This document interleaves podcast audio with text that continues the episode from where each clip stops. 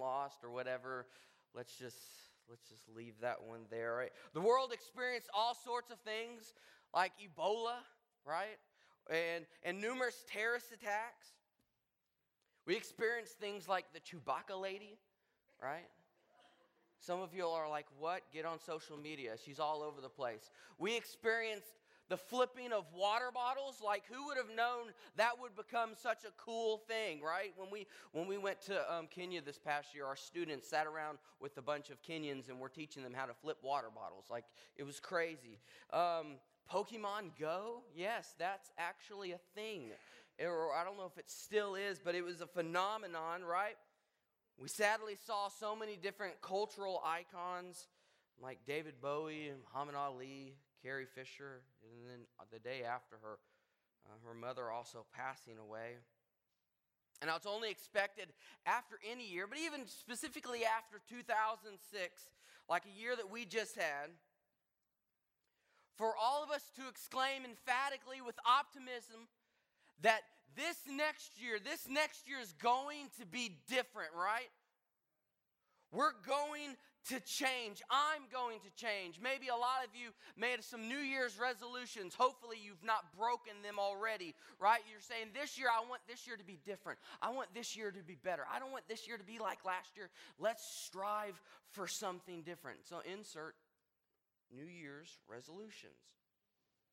The idea of wanting things to be better, wanting to improve oneself by many different measurements is not only expected, but it is very healthy and it's encouraged, right? Can you imagine someone saying, "Man, I hope this year, I hope this year's just worse than last year. You know, last year just just didn't quite do it for me. This year I hope it's worse." Or what if someone says, "You know, I hope this year, I hope my health. I hope it just takes a turn for the worse. You know what?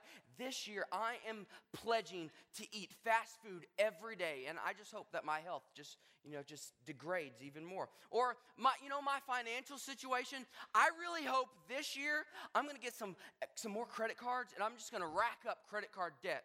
Or what if someone said, "You know, I hope I hope this year habits i'm going to pick up a bad habit. You know what smoking? Uh, yeah let's let's try that one. Uh, gambling some other addiction? Yeah let, let's let's try that one. If we actually heard someone say that we would look at them and say something is seriously wrong with you.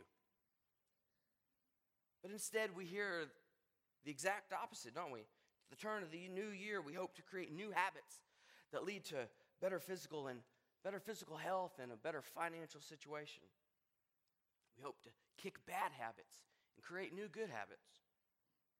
And that the core of every New Year's resolution is what we're all hoping for something better.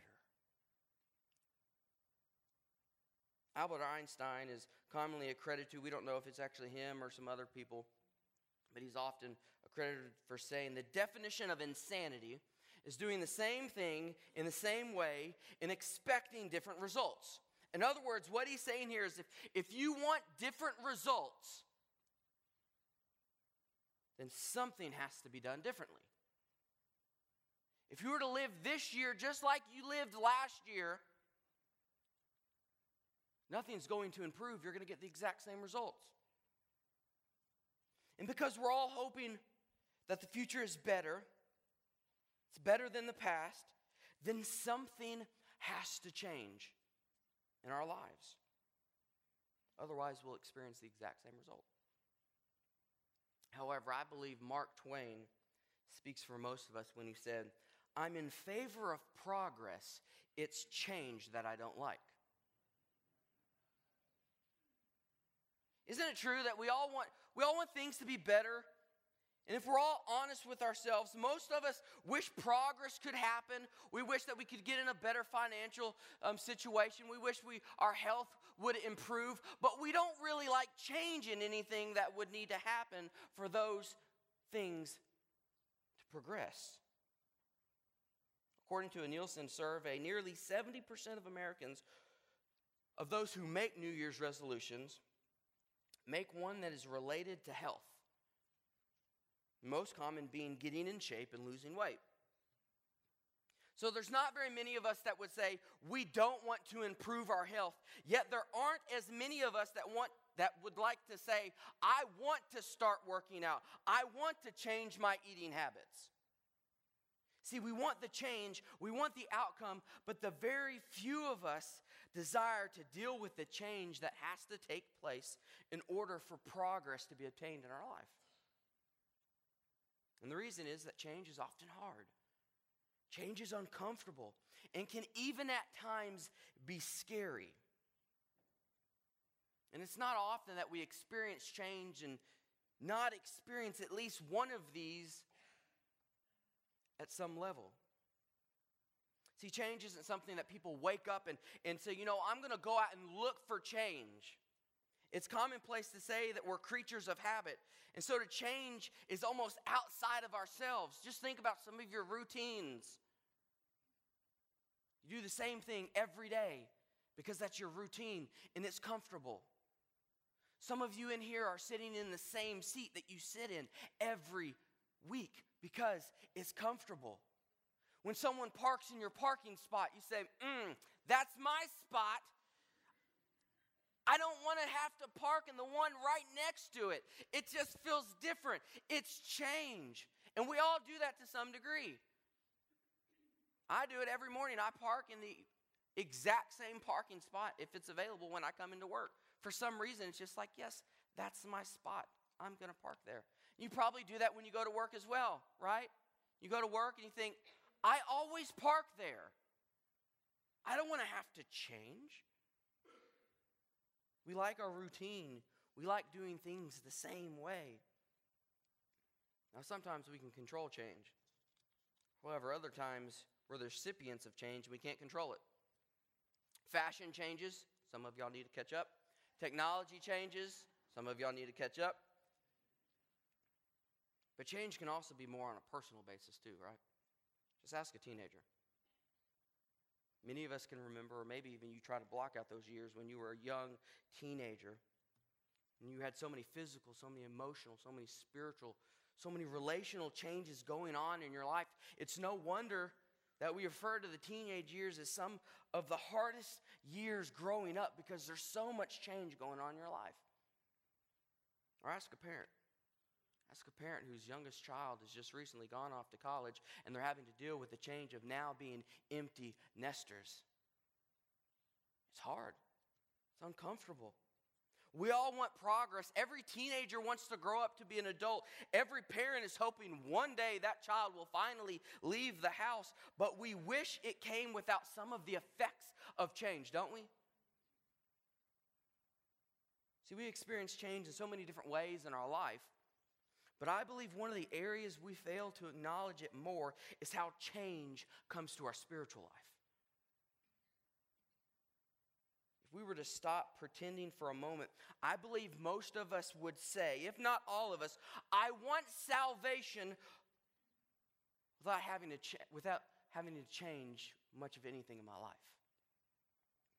I want my sins forgiven, but I don't want to have to change my priorities. I don't want to have to change how I live my life, how I spend my money, how I raise my kids, or what's important to me. I want salvation without change. And as I say that, many of us, including myself, can take offense to that and say, no, ugh, not me. But if that was true, then why haven't we changed more? See, believers are known for saying things like, you don't have to fix anything about yourself. Jesus accepts you just the way you are. Just come as you are. And that's true in coming to Christ. But to think that Jesus would leave us where we are when he finds us and not bring us to a better is a gross misunderstanding of the gospel. Aren't you glad that Jesus doesn't leave us where he finds us? Aren't you glad he doesn't find us struggling in our pride and leave us there, but instead humbles us in the gospel? Aren't you glad that he doesn't find us with our hearts filled with hate and instead he takes that hate, teaches us to forgive, and then fills our heart with love? He finds us lost, but doesn't leave us there. Instead, we're found. He finds us blind, but and now He allows us to see. He finds us dead and brings us to life. See, to hold to the gospel, one must realize the change that it brings because Jesus' priorities for our life are always better than our priorities. Jesus' way to live life is always better than the way we want to live our life the way Jesus would have us spend our time, spend our money, raise our kids, and make what's important in our life is always better than ours. See, we know this to be true because of verses like Hebrews chapter, chapter 4, verse 15.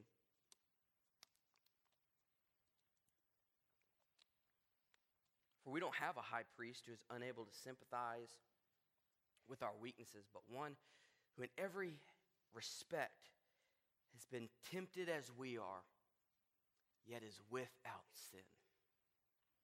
In other words, Jesus has gone through all of the hardships of life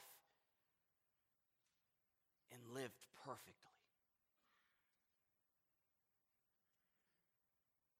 And until we could honestly say we have as well, then it's about time that we listen to Him in the way He says we should live our life. So, what I hope we leave this morning understanding is that the good news of the gospel of Jesus Christ is also the good news of change. Yes, change is, is difficult at times, it's uncomfortable, it can even be scary. But it's because what the gospel brings is always better and always best that we must seek change in our life.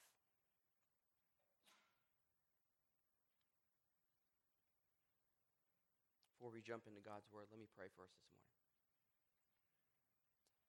Father God, as you've, you've brought us into this new year, there may be a lot of regrets, there may be a lot of things that we would quite frankly desire to forget in our past. Father, I pray through you that, that change would be possible in our life, that we would seek after you. Father, this morning as we look at your word, I pray that it would penetrate our hearts and be lived out in the way we live life. It's in Jesus' name I pray. Amen. If you have your Bibles with you, open up to 2 Corinthians chapter 3. We're going to be looking at verses 12 through 18. Those will also be um, on the screen if you don't have God's word with you this morning. And so, as we continue to talk about change, we have to understand the change, the landscape in which change came to be. So, in 2 Corinthians chapter 3, verses 12 through 18, I'll be reading the uh, English Standard Version. You can follow along on the screen or in your own copy of God's Word. Starting in verse 12. Since we have such a hope, we're very bold, not like Moses, who put a veil over his face so that the Israelites might not gaze at the outcome of what was being brought to an end. But their minds were hardened. For this day, when they read the Old Covenant, the same veil remains unlifted because only through Christ is it taken away. Yes, to this day, whenever Moses is, Moses is read, a veil lies over their, fa- over their hearts. But when one turns to the Lord, the veil is removed. Now, the Lord is the Spirit, and where the Spirit of the Lord is, there's freedom. And we all, with unveiled face, beholding the glory of the Lord, are being transformed into the same image from one degree of glory to another for this comes from the Lord, who is the Spirit. In this section of Paul's letter to the Corinthians, we see three different things. We see, we see the old, we see the change that takes place, and we also see the benefit of change. In verses 12 through 14, Paul makes reference to the Old Covenant. The Old Covenant was a conditional agreement that God made with the Israelites. In the Old Covenant, the Israelites were required to obey God, to keep the law. In return, God would protect them and bless them. Paul makes reference specifically to Exodus chapter 34 when Moses is returning from the mountain with the tablets in which God's law is written. And as a result of being in the presence of God, Moses' face is glowing and had to be covered, it had to be veiled for the people.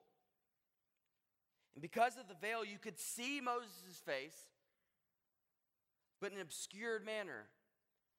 You might not be able to make it out completely. You could tell that it was him, but it was veiled.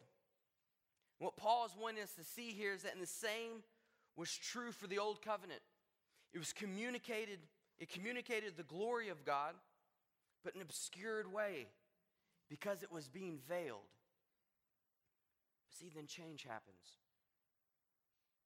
Verse 14 only through Christ is it taken away. Yes, to this day, whenever Moses is read, a veil covers their heart. But when one turns to the Lord, the veil is removed. See, Jesus comes onto the scene and changes the scenario. In the same way that Moses had to wear a veil that obstructed the people's view of his face, the old covenant was also veiled until it could be removed by Christ. Jesus has now provided a clear, unveiled path to God. And in himself, Jesus Christ becomes the proactive and unconditional source of one's salvation. So, what's the result? Verse 17 continues Now the Lord is the Spirit, and where the Spirit is, the Lord is, there's freedom. And we all, with unveiled face, beholding the glory of the Lord, are being transformed into the same image from one degree of glory to another. For this comes from the Lord, who is the Spirit. And this is what I hope we take away specifically this morning. That when coming to Christ, change is inevitable, it's unavoidable because of the change that salvation, that salvation excuse me, brings is not initiated by us, but rather, rather we are the recipients. However, the Spirit gives us the freedom in how much of that change we experience in this life. To better grasp this, we have to understand salvation not from one perspective, but from three. In Christian circles, this is what we often refer to as justification, sanctification, and glorification. Three parts of one experience that takes place past, present, and future. Or as I like to say, changed, changing, and will be changed.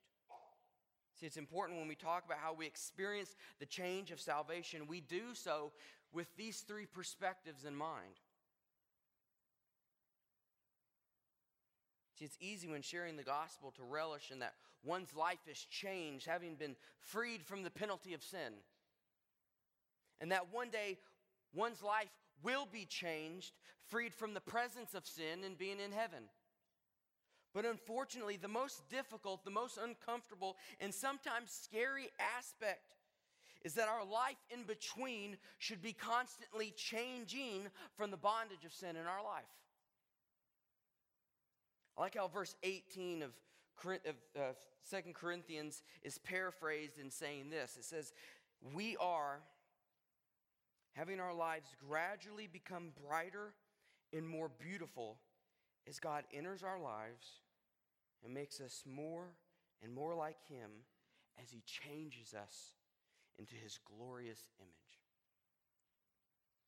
I don't know about you, but I don't want to have to wait to experience Christ more in my life. But I want I want him now. I want my life now to radiate the glory and honor of Christ as he is gradually changing my life to mirror that of my Savior, Jesus Christ. And it's in one's changing that addictions are broken, that marriages are restored, and that forgiveness is experienced and the hope for today is available. But change isn't always easy, is it? Just as it's difficult in maybe changing our physical health, it's also difficult when trying to change our spiritual health as well.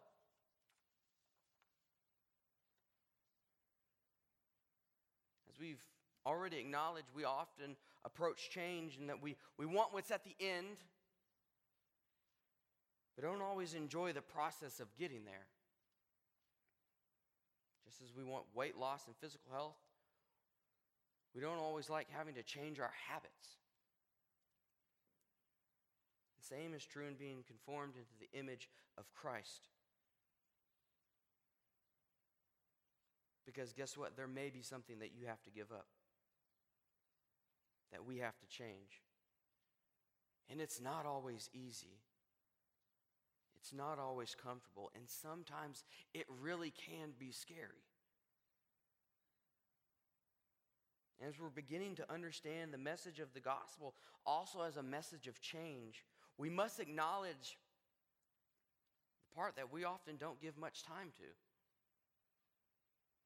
Yes, salvation changed us by freeing us from the penalty of sin. And yes, it will change where you go when you die, but Christ is also actively working and changing us each and every day. And anytime we face change, whether it be in our walk with Christ or as a New Year's resolution, there are three ways that we typically respond to change. First is an early adapter. See, early adapters don't understand all the ramifications of change, but jump in willing to do whatever it takes to adjust. Early adapters are high on trust, and their faith offsets the risk. They're not naive to the difficulty, but they don't run from it. See, hard sellers, hard sellers, on the other hand, need time to get used to the idea of the change. They need information to help understand why the change is necessary in their life. But once sold, they too become an active participant in change. Or we typically can respond also as a resistor.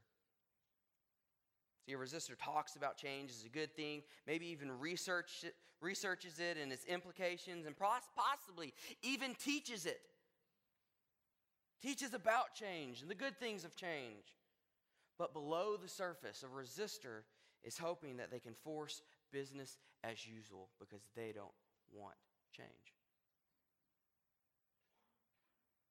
See, when it comes to our walk with Christ, there are some areas that where it's easier to respond as an early adapter, and others where we tend to respond as resistor, not in our ability to change, but our attitude towards it. See, when the sin in our life is obvious and it's a change that we want, it's easy to respond as an early adapter, to jump on board. That's right, yes, I want that change in my life. In other areas, we tend to respond more as a hard seller all right, I, I, let me get some more information. Why exactly? Let me gain a little bit of a better understanding. In these areas, we, we tend to have an ongoing struggle with, don't we? We know we need change, and at times we go through a season of progress.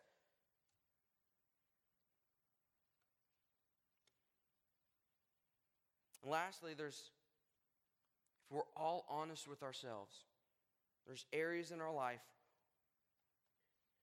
where God is probing and God is working to change us, yet we respond as a resistor. These are the areas that we continually justify our actions and are unwilling to give up. And say, No, God, I don't want that in my life. Or even worse, we will justify what we're doing by saying, you know what, I've prayed about it and I don't think God wants me to do that. When if we're honest with ourselves, it's us that isn't wanting to do it. See, when we respond as a resistor to the change in which Christ is trying to do in our life, we either miss out on a beautiful change or God will break down the wall we've set up, and change will hurt more than it should. See, regardless of where you are in your response to change, the gospel shows us that we are all in need of change in our life. And while we would all love to be able to respond with, Here am I, send me, It's not always the case. But this is when being a member of a church and being an active participant in a small group, a small group becomes so important. Studies have shown that when a person has accountability and consistency in their life towards change, their chances of successful change increases astronomically. This is why weight loss programs now come with online communities that provide accountability. That's why, if you want to get in shape, you can't just go to the gym when it's convenient or when you don't have anything else going on in your life. It has to become a habit in your life. And that's why it's so important for believers to consistently gather together as the church and hold one another accountable and experience change together. See, the church is made up of individuals that were all once dead in our sin, but now alive in Christ. See, salvation wasn't just so that we could have life, that, but that we would experience it to the fullest, to the fullest experience of Christ.